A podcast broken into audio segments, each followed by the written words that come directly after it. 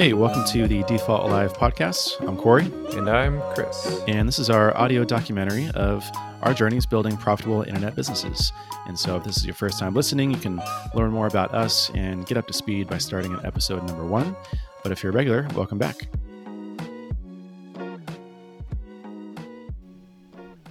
All right, Chris, how you doing? Good, Corey. How are you doing? I'm doing pretty swell. I've been uh, I've been getting up earlier, around like six these days. Normally at seven, but I've just like jumping right into work. There's been so many things to do, and it's been like half like anxiety, just like want to start the day earlier, and half like excitement because I just like want to get to the things I want to do. Yeah. Um, but I've been feeling good. It hasn't been like a oh like you know waking up early and going to bed late. Uh, in fact, I've been trying to move my schedule more like waking up early and like not work at night or not stay up late, and um, feeling good. So yeah, all things positive. Nice. Yeah, Yeah. it's uh there's no better feeling than when you're like excited to wake up and start your day and, and do your work basically. Yeah, It's uh, yeah, it's quite the luxury. yeah. It's been good. I've been trying also to um, again, I, I like I've been realizing more of my kind of working schedule a little bit and trying to actually do work when I'm like sort of best fit for it. And I don't know when it happened or why it happened, but um, I think I'm like slowly transitioning into a morning person. And I've noticed all like the productive time come in the mornings, and like the afternoons are just like not like a slog always, but uh, I just I have like half the motivation basically afternoon strikes, and um, so I've been trying to, and that's been fun. Like I've kind of like, you know, I'll go into the office and I had this big window right in front of me that faces uh, east, kind of like sou- southeast, and so the sun rises and I get to watch the sunrise, and then it's like super orange in the morning and super quiet and uh, and it's just me, you know, for a couple of hours, and I can just knock stuff out. and It's kind of fun. That's cool. I like yeah, yeah. So, what's new in your world? Um yeah, the, the last last week was your typical roller coaster week. a lot of lot of ups and downs, but uh, yeah, actually, so one thing I, I was thinking about all week after we recorded our past episode was I felt like we really glossed over the Hey Marketers sale, and I don't know if that was because I it happened a while ago or uh, I'm I'm just a bad co-host. But I, there's like a number of questions I have now. I kind of want to dive into it further if if you're down to do that. Totally. I w- yeah, I was kind of thinking the same thing. I was like, did I talk about all the things I wanted to? Like, I don't know if I really. Yeah, I'm down though. I was like, I, w- I would like to share more numbers and uh and and more stories. So yeah, I mean, I don't know if you have things that are top of mind, but but go for it. Yeah, well, the the first thing I was wondering was that you mentioned, if if I remember the numbers correctly, that you retained an 18% stake of of ownership in the business. How did you guys come up with, you know, 18 to, to 82? Who made like the first offer, and was there any negotiation? Yeah, actually, um, actually, Rich did, and I'm sure he wouldn't mind me talking about it. Uh, and if not, if not, you wouldn't know because this episode wouldn't be live anymore. But um, originally, I was thinking uh, I would just sell like the whole thing, just kind of like get it off my plate. Um, but it was actually in the discussion around the numbers where he was like, "Hey, actually, I'd be." He's like, "I want to have you sort of on board a little bit and like have like your interest in it, um, just because of like my, I guess like personal brand and sort of like later on, just like you know being able to like promote it and sort of advise and stuff to have a bit of the skin in, skin in the game." So we like arrived at like some numbers and then like looked over a couple of different options. So it was like um, 18%, 12%, and 10%, I think it was. Um, and so obviously, if I got 10%, then I would get a larger number, or I could get 18% and get a slightly smaller number. And it wasn't that big of a difference for either of us. And so I figured, well, I'll just take the largest equity number because that makes the most sense. And to be frank, even that number was larger than most of the other numbers I was seeing from other people offering to to buy it. And so it felt like a win-win. I was like, well, I can kind of have my cake and eat it too, or have my have my cake and eat it too.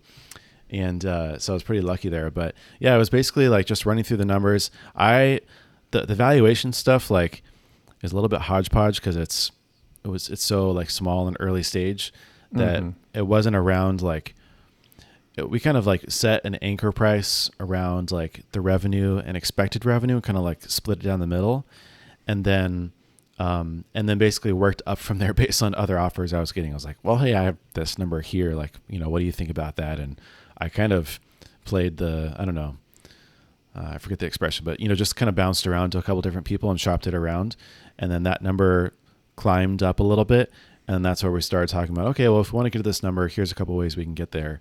And we started talking about um, keeping a percentage. Yeah. Okay. Yeah, I mean it's always good to have multiple offers because then you can it's not just straight based on the numbers.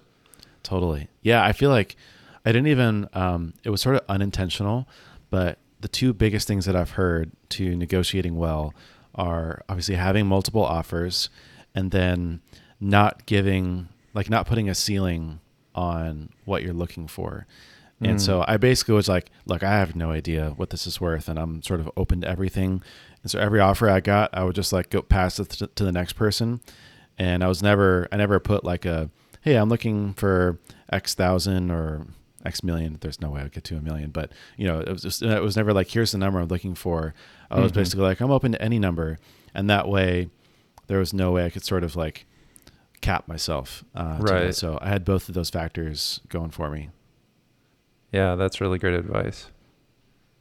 Yeah. Was I- there any I sort heard of- that? I'd I'd heard it later. I sort of knew a little bit, but I it wasn't intentional.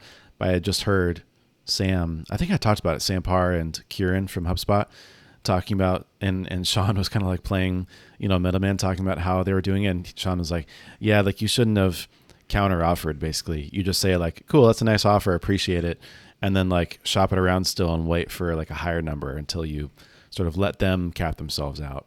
Uh, but it was an unten- unintentional from my end. Interesting. Huh, that's cool though. Yeah. The the the classic advice is like, you know, you sort of highball, they counter with a low ball, and then you like split in the middle.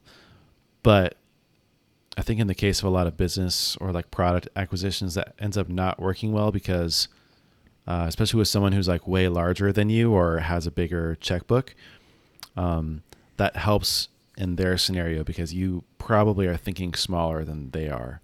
And so Mhm. if, if you like, if they lowball you and then you counter with a with a high, your high still might not be actually that high for them, and so you don't want to, yeah, cap your ceiling too early.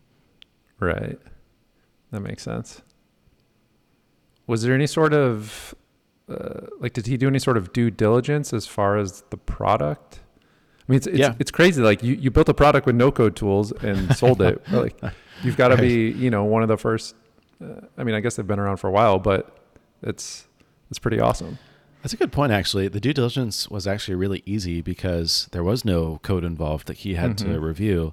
I literally I recorded a, a Loom video, um, or actually it was, it was a soapbox video um, from Wistia on just like me running through like the whole workflow of hey, it starts in Typeform and then it goes to uh, Google Sheets and then it goes to um, Webflow and then it goes you know like ConvertKit and then like Zapier in between and like would show me each of the zaps and then I showed them start from start to finish how it worked. And then like the numbers behind each one. So I showed them you know how many jobs have been going through like the Zapier history ConvertKit subscriber count um, things like that. And it was so like he knew and then like we hopped on a call and did it live again just so just like one more time.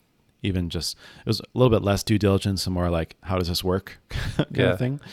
And um yeah so that was like really really quick. It was like two or three days. And then I, I gave him access to a couple of things like google analytics and um uh in typeform and maybe one or two other things. Uh but that also made it really easy to transfer because i just like handed over accounts and everything still worked uh the same like there was no like transfer really it was just you know swapping accounts basically Mm-hmm. So did you did you do all of that? Like, did you guys have a verbal agreement in place, or have how did that work? Yeah, thankfully he had a lawyer on his end um, who was really, really friendly and collaborative, uh, and super. I mean, honestly, I can't say good enough things about Rich and about the whole process because you just like made it as seamless and like I was the bottleneck for sure on like timing and like communication and sort of how it worked. But um, I he had a lawyer draft up like an LOI, and then I had like a friend basically. Uh, I, I he basically did it for free because he was like, hey, you know, it's not worth my time to like put a couple hours into this, but I'd be happy to look at it for free. So he was also very generous. He didn't see anything like predatory or like giant red flags, and so um, it was really really simple.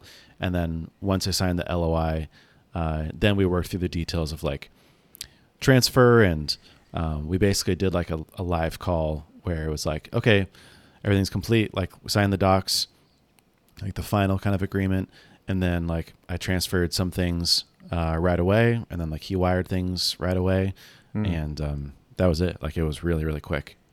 Okay, cool. So there's no like escrow or anything like that. You guys just no did it all we didn't even use an escrow. Yeah Yeah. because it was more That's of a handshake kind of deal. We did it live and we we basically structured it so that uh, once we signed the deal like that made it live. And so uh, you know we we then simultaneously started switching things over like an escrow would. Um, but it wasn't big Yeah. enough to really be worth Yeah. going through some sort of escrow deal So, I guess this is the last question then. The the eighteen percent that you still own, did he form like a separate company around it, or or how yeah did that officially happen? Yeah, that was the other part. I think there was um ended up being a blessing in disguise a little bit because I hadn't like formally incorporated it. It was still sort of under me as a sole proprietorship essentially. Right. And um so basically like the sale agreement was the formation of the LLC. Um which also made things fairly easy because it wasn't really even like a transfer of ownership. It was more uh, the incorporation and then like at this at the same time simultaneously he would buy 82% of my shares and make the transfer for sort of the assets and things that I had already done. Um, and in that way, now there's a formal sort of entity. Uh, there's like a legal kind of record of, of ownership and with transfer. Um, and uh, and there wasn't any like change necessarily. It was more just like a from zero to one kind of process. yeah. Yeah, that seems that, that makes a lot of sense. Yeah, I really again props to, to Rich and to his lawyer. Um, they really made it a great process, and very thankful for both of them. Nice. Yeah, yeah. I was. What else was I thinking? I wanted to share a little bit on like percentages and numbers. So I think I talked about that, but I'm trying to think if I missed anything else. Um, but I'm glad you brought that up because I, I also felt like, oh, did I do a good job? Like, I'm trying to be as like open and transparent as possible. I was like, did I really do that? I don't know. So Yeah. No, it's so funny because I was, like I said, all week I was thinking like, I mean, I've I've never sold a product before. I don't really know what all is involved with it, and it's like I said, it's interesting that this is a, a no code product. So, um, yeah, yeah, we uh, felt like we did, we didn't dive into it enough, and I guess I'm glad we got to follow up a little bit on it. Yeah, yeah. You know what's funny too was um, I had I had technically sold my first business before I incorporated my first business because I didn't actually, you know, I wasn't full, like technically incorporated. I just you know two months ago officially incorporated Swipe Files as an Mhm. LLC, and uh, so it's a little bit funny um, having my first sale before my first actual incorporation, but uh, it's semantics mostly. That is funny. And, Yeah. and, and what about your nephew? Did did he get anything out of the deal? I know he's he was working on the, the job board for a while. no, no, unfortunately not. He got a decent amount of cash from me before that, uh, before I even took any revenue from it. But um, Yeah. no, yeah, maybe. Uh, no, he's he's gonna keep getting cash from me. So Yeah, I know you've, you've got him working on a few other things. yeah, yeah. But it was good. It was fun. I'm glad I can sort of finally talk about. It. Again, he's doing a great job just building up this portfolio of uh, of job boards, and I'm really excited to be you know a small part of it. And um, and the site too is is live, so you can kind of see what he's working on as well. But um, it's it's, I mean, it's great. I think job boards just in general, I think are a great like niche indie hacker kind of business, and especially have a portfolio of them. I think it's a fantastic strategy. So, yeah, I'm I'm stoked to just that was my main thing. I was like, look, above all else, like I just kind of want to see how this plays out and like be a part of it, even if like the numbers don't work out great for me. But they did in the end. So, awesome. Yeah, and oh, and to be clear, it wasn't a wasn't a life changing amount of money, but uh, the the number I'll say is that it was uh, a few months of runway essentially, which is also good sort of padding for me and um, helped me uh, have a, a, some additional security. So um, that's the number that I'll put on it. Yeah, I mean, at the end of the day, I think it's it was a huge win for you because r- regardless of you know, you would pretty much put it on the back burner at that point. So yeah, uh, to, to yeah. offload it and to get a great deal out of it, that's pretty sweet. Yeah, I mean, literally, the story is that uh, I started to put it on the back border, back burner. I hadn't touched it in a while. Was feeling super guilty about it, and I was literally telling my wife, I was like, I wonder if I should just shut it down and just like move on. And she was like, you know, don't you think someone would want to buy it? And I was like, ah, I don't know. It probably wouldn't be worth my time. Like going and like sourcing it and I have to go through all the trouble. She's like, why don't you just, um, why don't you just like see if a couple people are interested in it? I was like, oh, maybe I'll just like tweet about it. And then like, uh, oh, you know what? I, I'm missing a critical part there. It was me thinking about shutting it down. Uh, she said, why don't you ask some people? I said no. Serendipitously, this guy reached out and asked if I'd be interested. And then I thought, okay, why don't I just tweet about it and see if other people are interested? and then the rest is history. So very fortunate. Yeah. Awesome. Yeah. cool. Well, if anyone else has any other questions, um, feel free to drop my DMs on Twitter and we'll be happy to answer them. But hopefully we covered most of the big things. Yeah. And uh, I feel like last week you also had another big thing going on. Yeah, I, opened up the course sales, if that's what you're referring to. Yeah. Um, and it went pretty good. Uh, it wasn't like the the huge kind of um, huge numbers like they were in September and December. I sort of knew that because September was again like the first time that I like had that kind of open enroll, open enrollment, closed enrollment model, and the December were great numbers also and I think it was partially due to it just being like Black, Black Friday, Cyber Monday, right? People wanting like are open to buying, they're just kind of like grabbing everything that has a deal on it. Um, so I expected it to be smaller. My goal was to make about five thousand in sales. The final numbers were uh, forty two eighty three, so just above four thousand, um, and seventeen sales technically. So I'm still happy with it. I think it's great. Um, my Stripe payout for uh, for March is going to be awesome, and I'm and I'm yeah. loving it. So no complaints there. And uh, it was a good process. Yeah, I mean, I think the main thing I think is that I'm kind of exhausting the those lists a little bit. So I am wondering if maybe I should try to grow those lists and like build. I haven't really again marketed the courses that well. I'm trying to focus more of the attention on the all access membership instead. So I'm, I'm wondering if maybe there's something to change, but I don't have any like fully formed thoughts there. It's just kind of in the back of my mind about it. Yeah, I guess. What would it look like to grow those course uh, to grow those mailing lists? Is it you going on other podcasts and or, or producing content? Yeah, that's the thing is it's it's kind of the same as like anything else I would do for Swipe Files, and I'd mm-hmm. rather prioritize the recurring revenue through the membership and the All Access Pass. So I'm like, I don't know if I could like directly really market the courses individually and if that's worth doing or if I should just focus on growing like the list overall and then you know just have uh, you know notifications for when they go open uh, open and close you know every three months. Um, so yeah I don't, I don't know.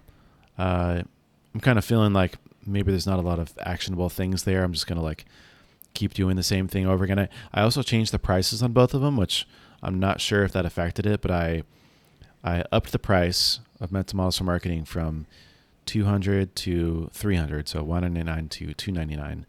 But I gave everyone a coupon this time to keep the old price, um, which I think worked fairly well, but maybe it wasn't like the super enticing deal of like, you know, you get the same price. It's not like mm-hmm. the, the, most amazing offer. and then refactoring growth actually dropped the price from 4.99 to 2.99 because I want to make all the all the all the course prices, any future ones like standardized the same, just for simplicity's sake, uh, at 2.99, and then I can always discount by 100 bucks and still feel good about it, or even 50% off for Black Friday, Cyber Monday. Um, but that also I, I allowed people to I basically it was 49 4.99 and I was like, "Hey, here's the new price at 2.99. Use this coupon." Um, so again, what, maybe wasn't like the most enticing offer, but uh, nonetheless, it was good. So, yeah, that's solid. And I, I think I agree with you that now that you do have swipe files and you're focused on that, the courses are more just like assets to go along with swipe files and like you said be a part of the all access membership yeah yeah sort of, sort of the vision is um to have like a few courses even several courses and kind of do like a you know fizzle by uh, corbett barr and and those mm-hmm. guys you know they they basically have, it's like 39 bucks a month for the community and like all of their content and courses and they have like you know 50 or like 100 courses basically um, I don't know if I'd go that far. That's like a lot, a lot of work. Um, but something like that, essentially, where it's like, hey, you could buy the courses individually if you want, but I, really, I just want you to buy the all access membership, and or maybe the pricing will evolve, and you know, you can get access to all the courses at a higher subscription point or something like that. But um, that's more the model of what I'd like to do. Hey, I can totally relate to that. That sounds exactly like what I'm doing with JetBoost. So yeah, yeah, just, like, I mean, just literally giving people as many reasons as possible to join the membership. Yeah, and it's not like a money grab kind of thing. It's just like that's the the biggest value add for both sides. It's the best deal for the members and the customers, and it's the best deal for me in having recurring revenue and not having to constantly be pushing courses all the time. Yeah.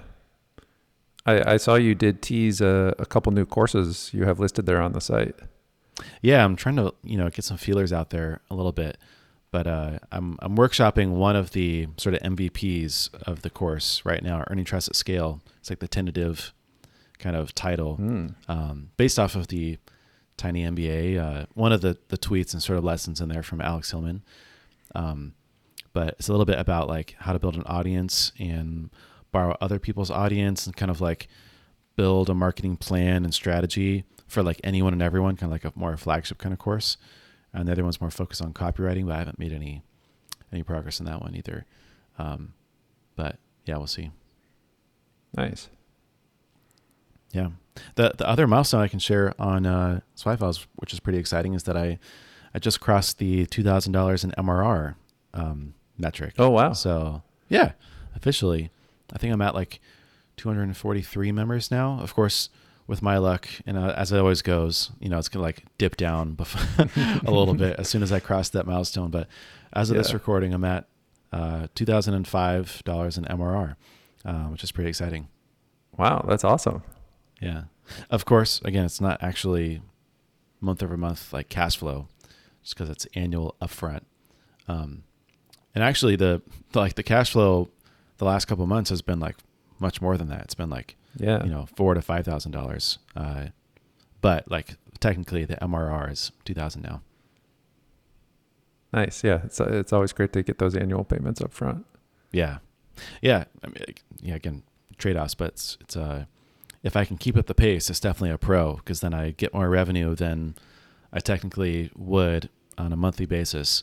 Um, and so I can kind of accelerate that timeline to default alive. But uh, yeah, feeling pretty stoked about that one. It's feeling a lot of momentum with the community. I'm pretty stoked to also have uh, some AMAs scheduled. I'm actually this week. Uh, Rand Fishkin is in, and he's taking AMAs. He's the uh, he was my first guest on everything is marketing, and so there's also like some you know something to go off of, and there's a whole bunch of questions in there. So I'm super stoked for that. I'm gonna have maybe like one or two a week for I think like kind of forever. Now I'd like to keep that momentum going and some workshops as well. Actually, shout out to uh, the Software Social Pod. I think Michele Hansen is open to doing a, a, workshop and a few other people starting on like customer research and we'll kind of do like series of um, of workshops. So things are looking up for the community. I'm, I'm super stoked. That's why yeah. I'm getting getting up early. Is I want to make sure I'm like on top of it and getting all these things done and um, keep adding value to the community members. Yeah, the community is just insane value. It's Yeah. crazy. It's fun. I, I really, it's like, it's a pretty magical thing, but um, it's just such a unique like business opportunity because there's the network effects of the community members. Um, and it really like, I don't have to, it's not just like the utilitarian thing with a product. And it's also not like a transactional thing with, with me. Like I, I'll, I will teach you something, but it's, Hey, you get the value of everyone in this community. We all pitch in, we all learn from each other. And, uh, that just allows you to, or allows me to deliver way more value than I'd be able to on my own. So it's fun, like seeing that, just like seeing the snowball slowly start roll and and more the networks come into play, network effects come into play. Yeah, totally.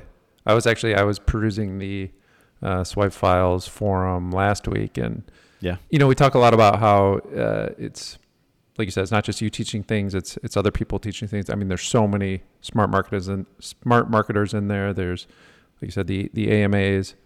Uh, but I saw one thing interesting that I hadn't thought about, which was, uh, and actually I had a call with this guy last week, Mark, who is the founder of uh, Power Importer, which is a product for um, the Webflow audience as well, uh, to sync Webflow and Airtable. And him and I were chatting, and he was talking about how he's looking to hire a marketer. And then next thing I, I know, I'm like a couple days later, I'm, I'm looking in the Swipe Files community, and he had posted, "Is anyone interested in uh, doing some marketing work for me?" And I thought, wow, like this is a great community to find a marketer for hire. Like this is this is brilliant. yeah. Uh, so yeah. I thought that was pretty cool. Yeah, I would hope so. I mean, already there's been there's been quite a few like referrals made and people kind of making connections, and so I, I do think it's a it's a really good kind of channel and place for people to. That's mostly like when people ask me, I'm like, that's actually exactly what I told Mark. I was like, look, I could probably like tweet it out or email a little bit, but like your best bet is just going to the community and posting, and like they'll find it on them by themselves, and uh, I can sort of like endorse it, but uh, that's like where I would go to source most of the stuff now these days, anyways, because all the people I refer to are there. So it's pretty Yeah. fun. So so you actually recommended that to him then? Yeah, that's exactly what I told him to do. Oh, nice. I Yeah. see. I didn't even know that. So uh, yeah, that's but a lot of other people um, have done it organically too. But uh, yeah, he's like, "What do you think I should do?" And I told him to post on Hey Marketers and to post in there. And um, yeah, but it's definitely a good. I think it's. I mean, just in general, it's a super underrated like recruiting and hiring technique. It's just to post like an open rec in in niche communities, and that's usually where you find kind of the top top talent. yeah, that makes sense. Cool. Yeah. I can run through um just like a couple I have like two more like kind of small things then can hear about your week and maybe we can talk about an interesting development in the no code world also. But uh on the content side of things, I I'm working on a couple of ideas. I have a couple of like drafts and I'm again I'm ramping up content. I've joined this uh, compound writing group and really looking now I had this idea. I was like, what if I I've been trying to take more inspiration from uh, David Perell, who's just like the smartest guy in the world. I feel like, and um, he's just like so like cutting edge on a lot of things. And again, that's like right up my alley with marketing. It's fun because he's not like a marketer in, in marketing, but all the things he does, I'm like, dang, that's really really smart. And he's been like published. He's been publicly publishing like these drafts and like mini essays uh, on his site and sort of on Twitter as well. And I was like, ah, I could do that for Swipe Files, but even that feels like a little bit too like heavyweight and clunky for what I want to do to get more stuff out there. I was like, what if I started like a little newsletter of like not drafts, but just like ideas and premises for articles that I would write. And that would help me one build the newsletter and two kind of like directly get feedback from people about these ideas if they, you know, reply or respond or have a question based off of it and then I could sort of like organically develop these premises for articles. And um, so that's what I'm working on right now. It's basically like a evergreen newsletter for these bite-sized marketing lessons and ideas that will eventually sprout into like these fully fleshed kind of articles and, and essays. Um, so I'm pretty stoked about it because I think it'll be fun. Like you know, just like a, it'll basically be like you you subscribe, and then um, every day for as long as I've entered ideas, there'll be like one new, you know, paragraph length like idea around marketing or, or lesson around marketing that you can kind of take away, and it's just like a little nugget basically. Um, and so right now it'll be you know probably like five or ten, but then like every new one will just like tack onto that, and like eventually there might be 365 days of marketing and this little kind of evergreen thing that is valuable in and of itself. Uh, so I'm pretty stoked about that. I think that'll be fun. And um, the other thing I'm trying to work on is developing the Swipe Files brain, which is like this sort of MVP-ish idea I launched with uh, with Product and it's basically like a curated literal swipe file that's right now been hosted in Notion, but it's not very good because uh, for like one, I'd have to add every member into Notion um, to be able to search and filter in that like space, which like isn't very good because I, I don't know, I just I know that I would forget to add people and then it's just gonna be like a whole like support thing. Yeah. And unfortunately, like Potion, what Noah Bragg is working on, like it's probably not gonna be a good fit because creating a static page then like removes all the search and filtering functionality within Notion that I want to keep to make use of the swipe file. Same thing with Super. Um, and like doing it all within Webflow is a little bit too clunky because a key part of the workflow is me like adding to it. And Notion has a great web clipper that I can just like quickly add anything I see around the web from any Mm. device. Um, so I kind of have two options. Like I can, I can create uh, these like filtered pages within Notion. So instead of it being like one massive database, there'll be like a page for each view that you can cycle between. But that even that's a little bit clunky. Or I'm thinking about moving to Airtable and potentially even using Power Importer to sync with Webflow, and then use JetBoost in Webflow to do all the search and filtering.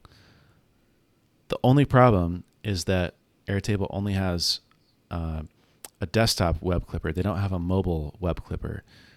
And so I would need to find a way to like process things um, that I find on mobile to desktop, which like maybe wouldn't be the biggest deal, but I just like I'm trying to optimize for like the easiest workflow from me finding something to it being published somewhere where someone can find it. So we'll see. The, the, the next thing I'm trying to do is get access to Webflow's API, in which case I might be able to send anything from Notion to Airtable that would be synced with Webflow. Just like, you know, then things get really complicated, but uh, that's the next like big no code project for swipe files. Okay.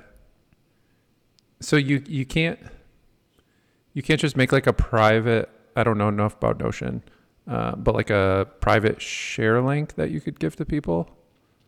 No, you you have a couple of options. You can make it private. You can make it shareable. You can share it to the web, which just makes it like a publicly viewable page, but then it doesn't have search or filters.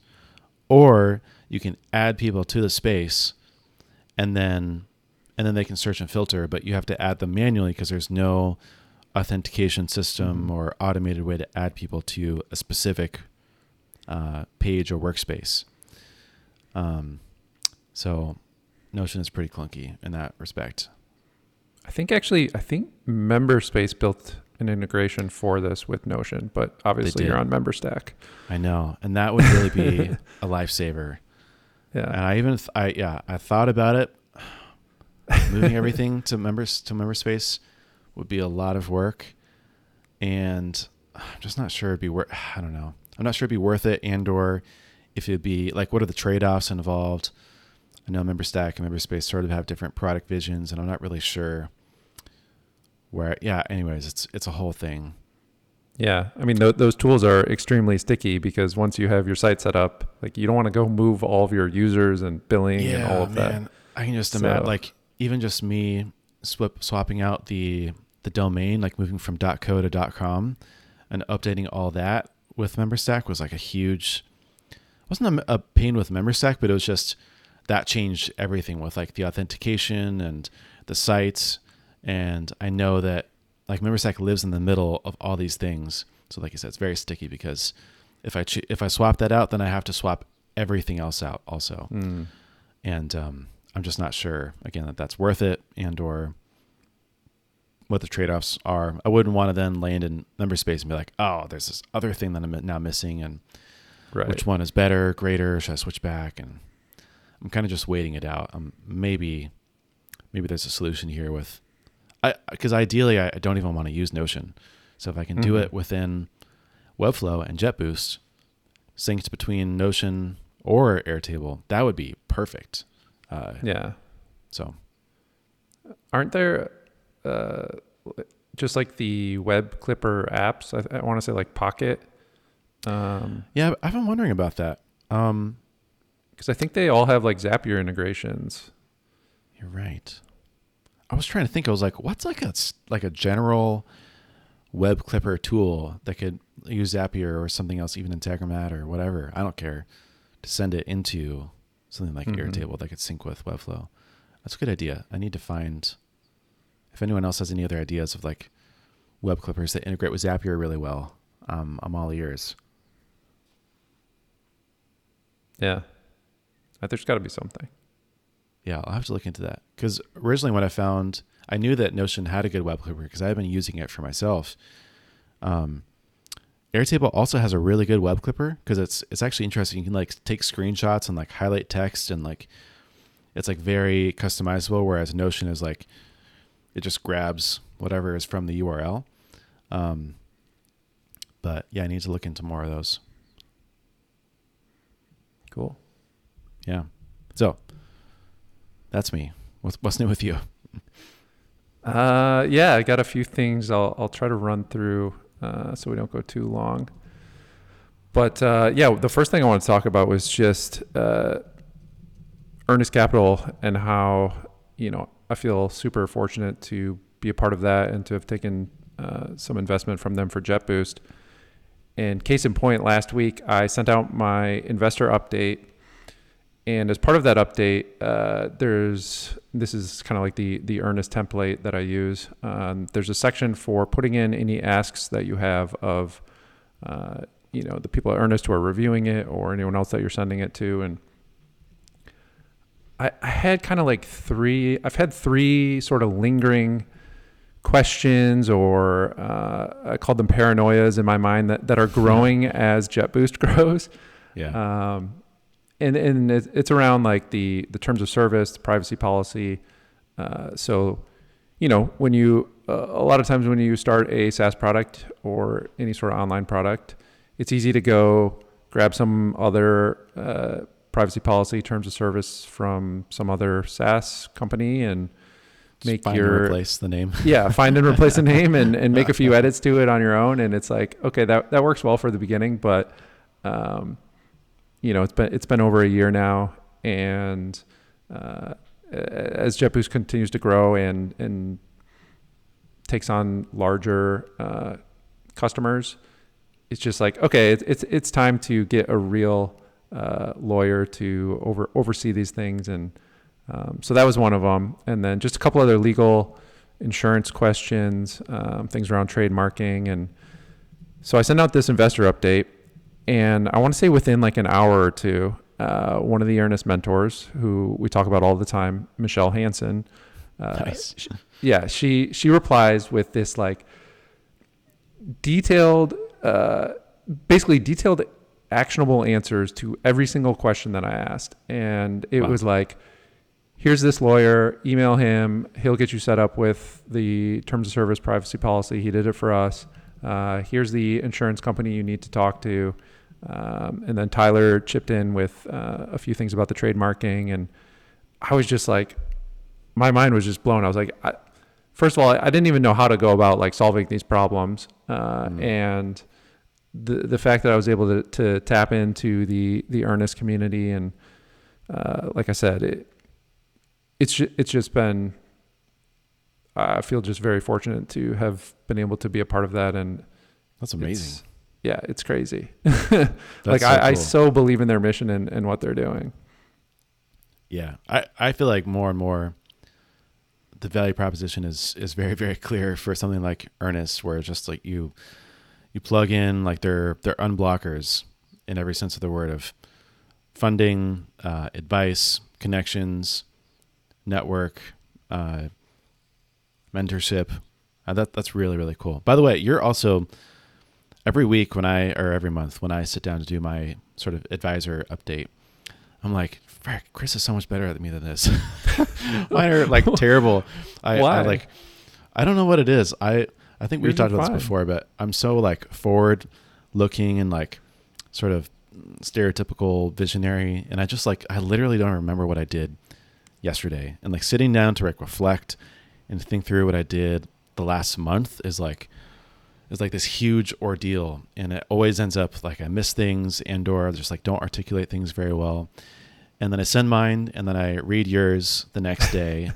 really I should just like read yours before. Like I should wait till you send and then I should like write mine. Um but somehow I always read yours later. And I was like, dang, this is so much better. And uh, so anyways, props to you for also writing very good investor updates because it makes it easy for people like Michele to then jump in and give you amazing advice. Wow. Well, yeah, I I wasn't aware of that. It's, I mean, I, I started doing quote unquote investor updates before I even had investors. It was more of just a way for me to, like you said, reflect on the previous month. And um, sometimes I feel like when I'm writing them, it's like therapy for myself to just let everything go that that happened, or Yeah. uh, yeah, move on to the next month. So that's, I guess, I'm, I'm honored to hear that. Yeah, yeah. Uh, that that's so cool. I mean, that's exactly what they're for, right? And uh, props to Michele for for being able to do that. And that's I love that when you're just like, no, these things are driving me crazy, and Yeah. I'm super scared. And then it's like, oh, solution, solution, solution, done. like, no worries. Yeah. Yeah, it's crazy.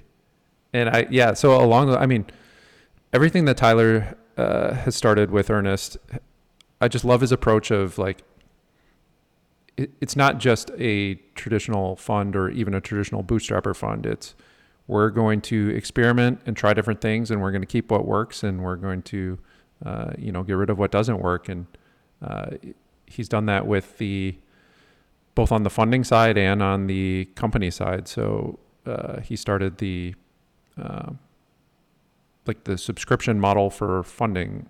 Uh, so Yeah. it's not just we go out and raise huge amounts of funds uh, every few years. It's uh, let's just if if we're funding all these subscription companies, why don't we become a subscription as well? And uh, so I thought that was super cool.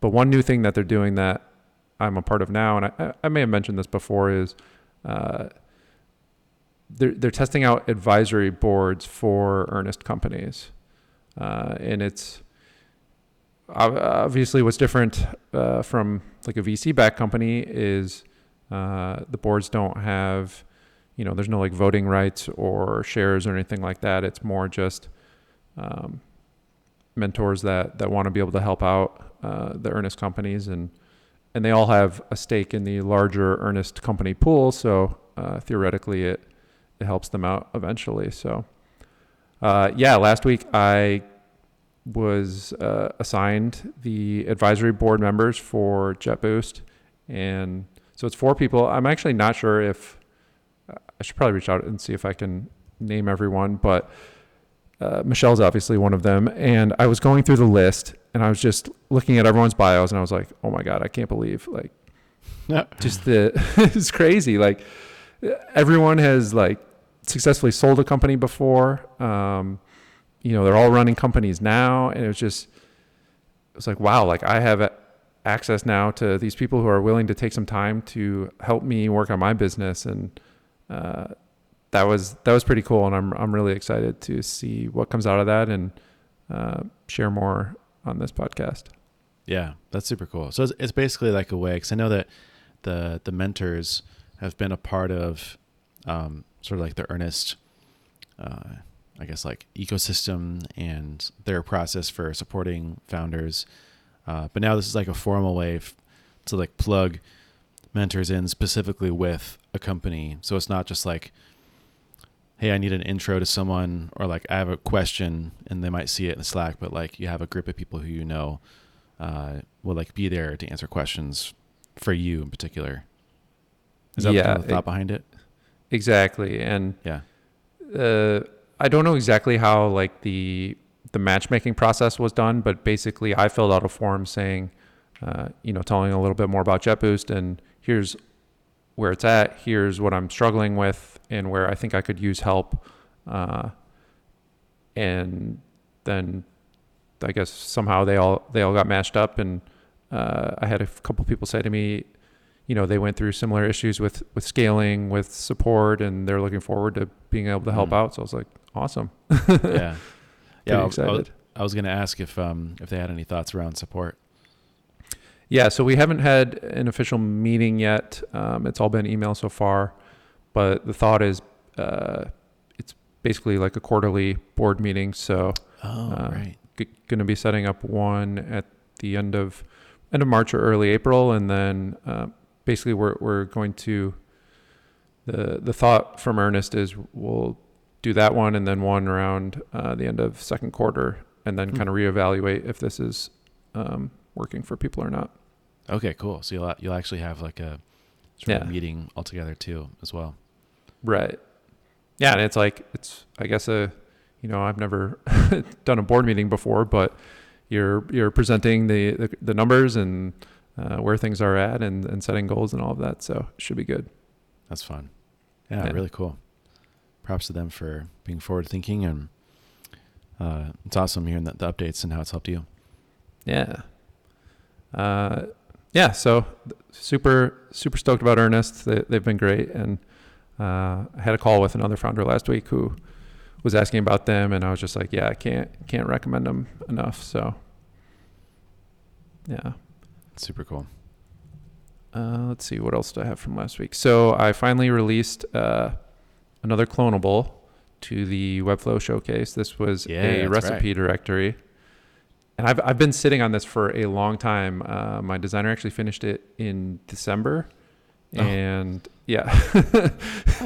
and I didn't get it out before I went on paternity leave. So Mm, that means it's just been right. sitting around in my account and so it felt good to to get that out there and and she was happy um but definitely did not do i mean it's it's done 11 clones so far much much Mm. smaller numbers than previous ones um the the two job boards i think the one that made the front page which is obviously a huge boost um that's that's almost 700 now and then the other one was just over 100 uh, but I mean, a job board is more general purpose. You could launch your own job board. You could use it for your company website.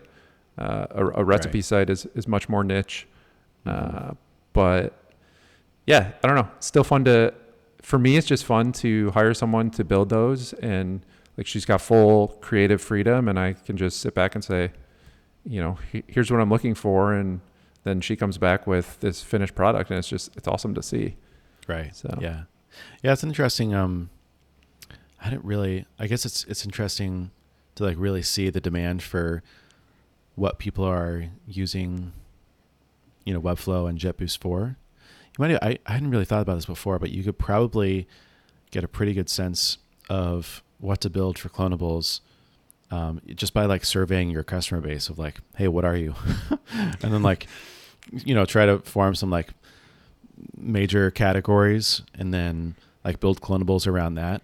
Um, I hadn't really. It's it's not entirely surprising that the recipes one isn't, isn't a huge thing. I think it's still good because like that's a base that you can cover, and it's, I would assume that maybe if, if people they might be a little bit more motivated since it's not as uh, it's not as accessible or like you know there's like a, a bunch of job board templates out there now or there's going to be especially in the future but if you can sort of be early to any one of the long tail kind of niche ones like recipes you know you'll have a kind of a head start on anyone else or just in the market in general but um yeah but maybe things like job boards or like product clonables or i don't know like the, the other big kind of things Mhm. people are building those that might be more interesting to start building around sooner than later Yeah, yeah, I'm pretty excited to. I'm, I'm working on a couple uh, a new project for her, and yeah, I mean exactly what you said. It's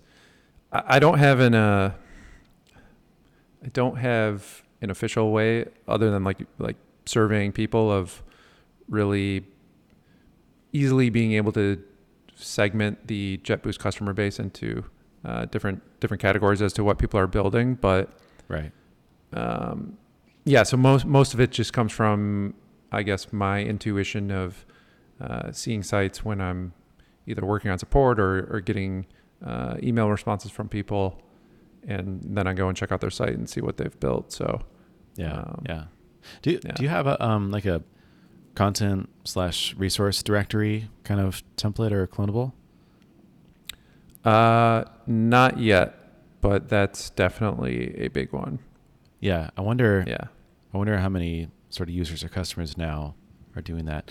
I, I feel like I've had a really interesting kind of like peek into the no code world with being in the on deck uh, no code fellowship Mhm. and just seeing what people are building and how they're thinking about it and like what comes up more often. Even KP talks about a lot. He's like, hey, look, like the content resource directory is like a little bit overplayed and like it's not, but like it's a great thing to do. And like everyone kind of starts there and like it's just a great Mhm. uh, top of funnel kind of popular thing you'll we'll see over and over and over again. And um, I'm not sure how most of them are, are being built right now, but I think that having a clonable might be, you know, even if it's not like a thing today, it, a clonable might make it a thing tomorrow if it's not already. Yeah, totally. It's funny. I actually I saw one person took one of the job board clonables and made a resource directory out of it. Oh, so it's yeah. definitely a popular thing. Yeah. yeah, that'd also be interesting to see what people make of the clonables if they if it's just a job board still or if like you said it changed into something else and what they changed it to. Yeah. Which is cool. Hmm. Yeah. Fascinating stuff. Yeah. Uh, I had one issue last week, which I I know we're going kind of long, so I might just skip because it's just gonna be me complaining. Yeah, um, It's your place to but the, the the other great thing that happened was uh, I got the first video from Nelson. So this was he put together a tutorial video for setting up uh, JetBoost seamless pagination. Hmm. And oh my god, it it was. It's funny. that, uh, I I have a tendency to want to do people's jobs for them, and it's something like I really need to not do. And so when we were first talking about the project, I was like, "Do you want me to send you like video scripts as far as what I'm thinking, or do you want to just like how does that work? Do you just go and record it yourself?" And he's like, "No, I'll, I'll handle it. Don't worry." Hmm. And so I'm watching this video, and it's it's so well done, and I'm just thinking like, if I had written the script for this, like it wouldn't have been nearly this good. Like he starts out by showing here's Webflow's pagination, here's here's how it works, here's why you would use JetBoost pagination uh, instead or in conjunction with it because it does these other things. And Hmm. I was just like, oh my god, this is this is like exactly what JetBoost needs right now is uh, like really well done tutorials Yeah. and uh, based on that one, uh, he he's definitely going to deliver that. That's amazing. Yeah, I can't wait to see it myself. Yeah, that Yeah. that'll be super exciting. But that that is a funny like phenomenon. I feel like thank God I didn't like touch this at all because I would have ruined it. yeah, just hands off and, and let it go. And yeah, Nelson is, is definitely one of those people that can just you know let him fly. That's that's awesome. yeah. I th- I think I've said it before, but the one of the big lessons I'm learning in these last few months is just hiring experts is amazing. Just being able to give somebody a project and like with the clonables and and now with these videos, and let them just run with it. Uh, it's it's seriously it's like like I, I was getting bogged down in a few things last week and then to have that delivered to me it was just like wow this is you know things are still happening and moving forward without me so it's it's awesome Yeah, yeah, that's awesome. And not having to hire any of these people like full time to do these things, and it keeps Mhm. you flexible, and it's cash efficient, and it's a win for them too because it's what they specialize in, and I think that's also uh, it's also a big win that you get to do it this way. Also, yeah yeah and from what i've seen when like there I'm gonna have so much more work for everyone who's doing stuff for JetBoost uh, because there's just there's endless amounts of content to produce and uh, you know so it's it's turning into a win-win for everyone I think. Yeah, that's awesome. Are are those videos going to be published on like a JetBoost YouTube channel or on Nelson's YouTube channel or uh, like hosted somewhere else or how's that going to work? Yeah, so I think he's planning to publish either some or perhaps all of them on his YouTube channel, uh, which is you know totally fine with me. That's that's additional exposure. But uh, my goals for the videos are uh, number one to have them directly in the product flow. So if you're going to set up one of these boosters, uh, right now when when you create one, you're just like kind of dropped into this settings page, and it's sort of like up to you to figure out how it works. Uh, so I'm thinking at the top of that page will be like these tutorial videos. Um, so anyone who's new to the product can uh, review those and, and see how mm-hmm. things work. And then also, um, I want to use them for for marketing, basically setting up individual pages on the JetBoost website for like how to add seamless pagination to your Webflow site. Hmm. And uh, I, I was actually I was looking at the Webflow University last week, and it's basically exactly what I want to create for JetBoost, where you have the video at the right. top, but then you also have um, text instructions with screenshots and animations and all of that. So. Mm. Uh, that's that's the ultimate goal for these. Yeah. What would Nelson also write that sort of like text document version also? So originally I was thinking I would do that and then I all of a sudden I was like, why don't I just ask Nelson if he'll do this? so I asked him last week and uh, it it's looking like he is interested and we'll probably be able to work something out for that. That'd be cool. Yeah, I think yeah. Nonetheless, there's probably someone else who could do that, it probably wouldn't be like an amazing use of your time. But if Nelson is already working off of like a outline or, you know, it probably like looks like that while he's recording and like the production kind of workflow. So that's what yeah. I was kind of wondering. Like, huh, probably makes sense if he could, or at least someone else who's just like, hey, here's like my my outline, here's my notes, and like turn this into something that's more legible. Yeah, totally. And I, I don't think teaching is something that I'm necessarily great at. So having someone else who can write that content who actually does really enjoy teaching is uh, is perfect. Mm. Yeah, yeah, that's good. Nice man. I'm super stoked. That'll be that'll be really fun to see. Yeah, yeah. I'm. Uh, that's probably the thing I'm most excited for right now. So, yeah. yeah. What what's and the I, the the target kind of cadence or like frequency? Is it like one one a week or a couple a week or a couple of months? Yeah, we're hoping to. I'm trying to remember the exact project end date now, but it's we're hoping to wrap up in March, so um, those hmm. should be coming pretty soon. Wow! So he's going to knock out a whole bunch pretty yeah. pretty quick then. Yeah. Nice. Fun. Yeah. So it should be good. Yeah. Exciting stuff. Well, I think there's maybe one more item on both of our lists. Is that true? Yeah, uh, uh I'll table anything else I have because I just read this like two minutes before we started recording, so we have to talk about this. Yeah, yeah, uh, me too. A little bit. I was like half an hour before. Um, yeah, I just saw that. It was funny because I actually saw it in the timeline, but I didn't actually know what it was. But I saw it had so many comments, and I was like, "Why are seventy-seven people commenting on?" Ben's tweet uh, that just says like eyeballs and a link. And then I looked and it was like Zapier requires MakerPad. I was like, oh shoot, that's crazy. What the heck?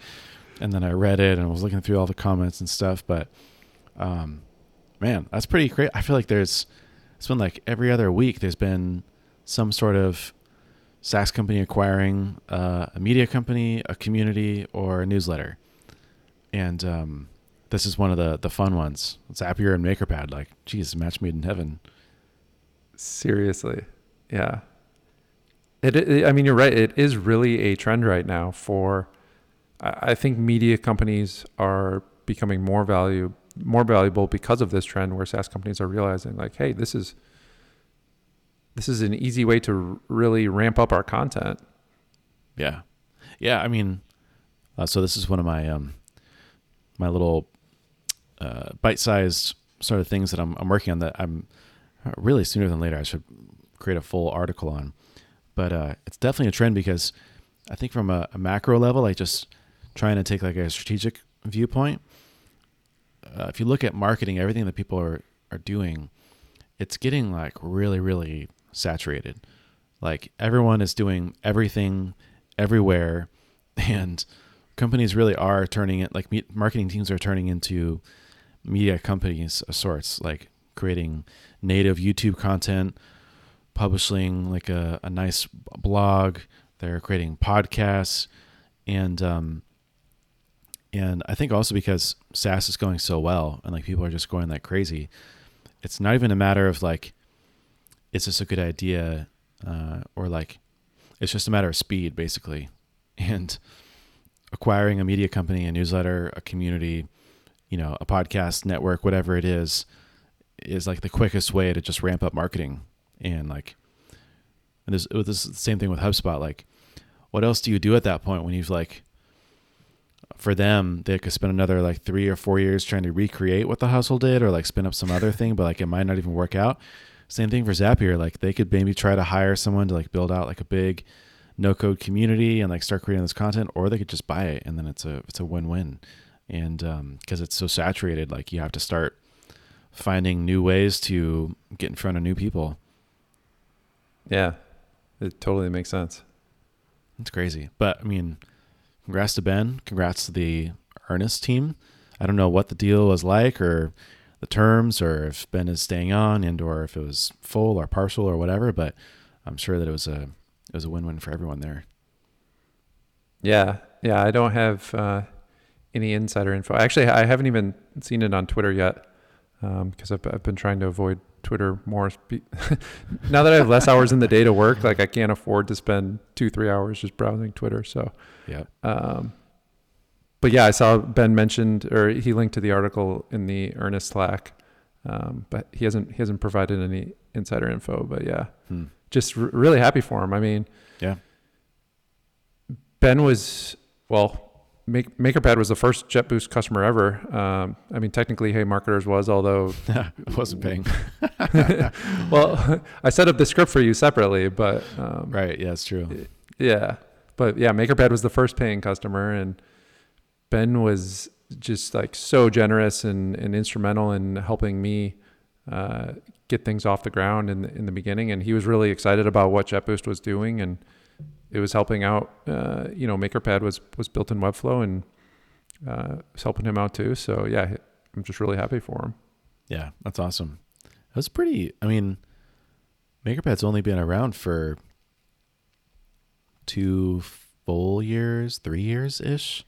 So I'm trying to think. Like I I remember the timeline a little bit because uh, when I started Hey Marketers was like right after, or was like it was like five months. I think he like rebranded into MakerPad from Minuco in like January of 2018, or was it 19? I'm getting the years mixed up now. That would have been um, 19. It was 19, right? Yeah. So it's it's really been like two years basically, which is nuts. Yeah.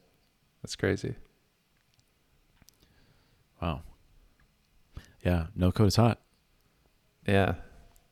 I saw, uh, I think it was as part of the article, they said that the deal, uh, basically the, the Zapier CEO reached out to Ben due to a tweet about how uh, this guy was saying like Airtable and Zapier are going to end up being the two main competitors or hubs in, in the no code space. Hmm and that one of them should buy MakerPad, and then yeah. it ended up happening. Yeah, yeah, and then and then Wade was like, "Huh, we should buy MakerPad." it's crazy. Yeah. Yeah. Do you see? Even... I, I hadn't thought about like Airtable versus Zapier because they they've always felt like different products to me. Yeah, I don't know. I when you said that too, I wondered about Webflow because to mm-hmm. me they. I mean, that's mm-hmm. like the stack is like you know, what is it the uh, the AWZ or the um, you know, it's like the uh, The WAS.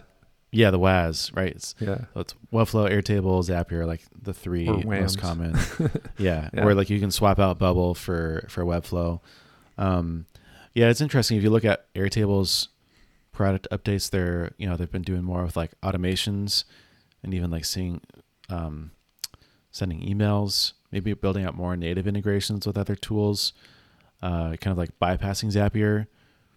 Zapier maybe I don't know maybe they have something up their sleeve and they're also building more native tools that are like complementary and or competitors. So I don't know. Yeah, Mhm. I've I've actually thought about that kind of recently. I I love Zapier, but it also feels like well, as the as the marketplace kind of like matures and more companies build native integrations with each other, wouldn't that be like a a, bad thing for Zapier? Like, shouldn't over time like there be less of a need for Zapier? Maybe that's not true because there's just like workflow things that you need to do and flexibility and customization. But uh, I could see either. Yeah, I don't know if I really see them as competitors. All that to say, I, I Zapier definitely has the network effect going for it now, where if you're a new startup and you want to integrate with other products, the by far the easiest way to do it is build a Zapier integration, right? Yeah, and suddenly you know your product integrates with thousands of others. Uh, yeah. But I mean, at the I was same looking for a web clipper, and I'm looking for a Yeah. web clipper that integrates with Zapier. Like that's my main like requirement. right? Yeah, so I, I don't see how. I mean, who knows? But to me, it's hard to see Airtable taking over that space. They do, yeah, they do have the the workflows, and uh, I think that maybe the case to be made is like, well, if most of what Zapier is doing is like from Airtable, and Airtable can kind of like do those workflow automation stuff without Zapier, then they kind of like bypass Zapier. Yeah. But also, like, I think at at its core, Airtable is like a pseudo database, and at its core, Zapier is a connector, and I don't, I don't really see. They would each have to like Zapier would have to become like a database kind of company, Right. and also and uh, and Airtable would have to also become a like flexible sort of connector uh, kind of product also. So I don't know. Yeah. I mean, like you said, the, the companies are going more native. Uh, Webflow's obviously teased that they are building Zapier like features directly into Webflow. But I guess for me, it's it's what percentage of Zaps are, you know, these big products like Airtable and Webflow. Uh, that if if they lose those to native features, have how much have they really lost? Yeah. Yeah. And I feel like I could see a world where um, Zapier and or Airtable aren't like the um, kind of like the hacky integration, like they're like the advanced integration, where the native integration between tools becomes like the basic version. And then you'd use Zapier or Integromat or Parabola to do. We're kind of already seeing that with Integromat and Parabola and Mm-hmm. automated. There's like a whole slew of them. Tray. Uh, that's like the advanced thing where then you have like delays and sequences, and you can pull in other tools also. Um, so I I could kind of see that world also where it's not really like either or. It's more like a, um, you know, they, they kind of flip flop a little bit. But I don't know. Yeah. Well, it'll be interesting to see how it shakes out. Yeah, I mean, things are moving fast. It's gonna be It's crazy. yeah, next five or ten years, it's really gonna get uh, really competitive. Yeah. You, you know who I'm super excited for? Uh, who I've hung out with him a few times. Pat Walls, who runs Starter Story, and they are, uh, you know, he he shares his numbers publicly, and revenue keeps going up. And I think for him, even more importantly, like traffic is just uh, he he's put out an SEO course because he's so good at, at SEO Mhm. for Starter Story, and Right. Seeing what's happening with with all these content sites being sold, uh, I, I think the value of Oh, right. of Starter Story has increased quite a bit in just the last two months from what's going on in the ecosystem. Yeah. Oh yeah, So- hundred percent. That's actually a good point. He should um, he should make some hints, or maybe he should tweet about it, and then maybe like me, I'll have some sort of serendipitous connection. yeah, I mean, I. I have no, I don't know that he's looking to sell right now, Right. but yeah, um, it's it certainly seems like a good position to be in. yeah, yeah. Even um, I feel like SaaS. It's not that SaaS companies are in a bad position these days because I. There's just like there's a lot of really interesting connections between. I was thinking like, man, no code is really hot right now. Like communities are really hot right now. Newsletters are really hot right now. Creator economy is really hot right now.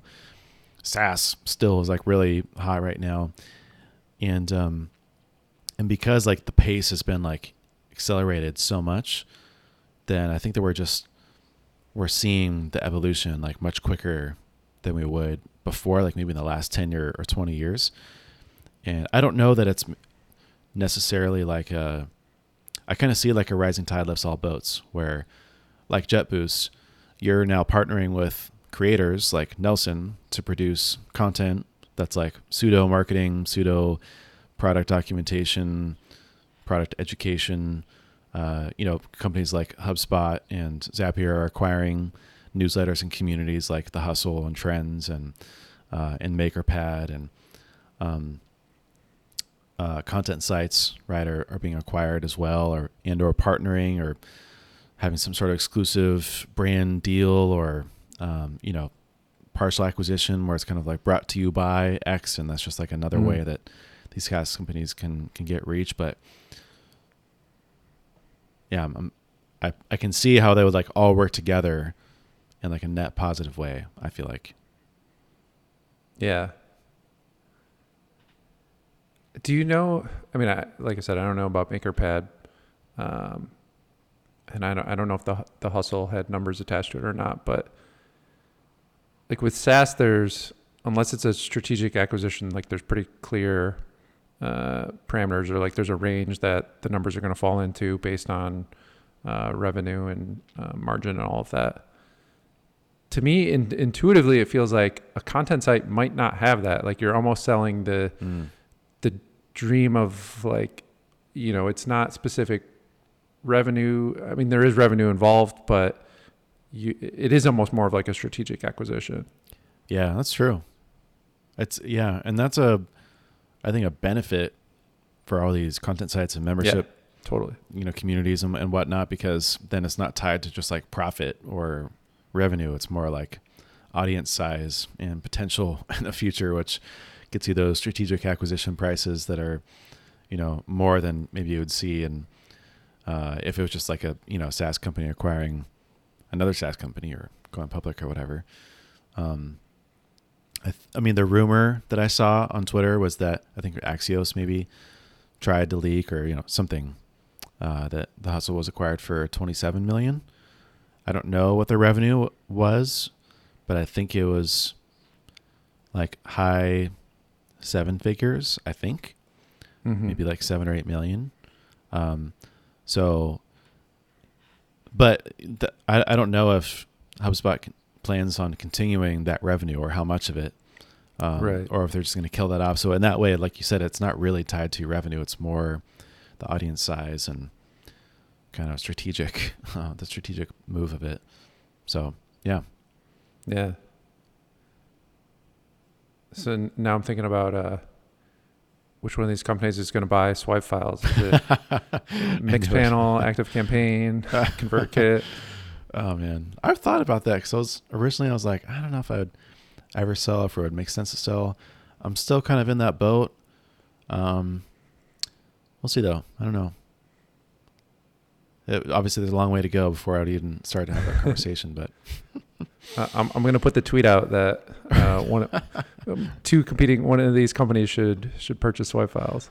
Yeah, figure out which two companies. I was actually. I mean, I was thinking about Sam. Uh, 'cause I I think again in in the sort of like rumors was that you know it wasn't all cash. There was HubSpot stock involved, and I was like, dang, like I would take that deal because a big public company with like a rising stock price and a nice dividend and you know lots of profit like uh, even if it wasn't just for the cash I would think I would take it for the stock and um, that that's like another factor I think that all these people have to think about is you can you can sort of maybe you could get bought for like you know a multiple that's nice cash wise but you could also basically just like get equity in a SaaS company, which is like fantastic, and or a public company, which uh, you know could five or ten x within a few years or several years or a long time. If you don't need the money right away, I think you know Sam said he's already pretty well off, so he's like doesn't need the money, but yeah, now he has HubSpot stock and he has extra cash to invest elsewhere, and um, that's another factor there. You know, you get to join the SaaS company. It's pretty interesting. Yeah, that's totally true. Yeah. Cool. Well, maybe we'll have more to tweet about or uh, talk about next week, as if we hear any more news. But um, again, congrats to the to Ben, and uh, yeah. well done. Yeah, really cool to see. Awesome. Well, shall we wrap it? Yeah. Alrighty. Well, we'll have as many of the uh, links and mentions in the show notes. Specifically, we'll have the link to the uh, MakerPad acquisition announcement and a few other things we're working on and we'll see you in the next one.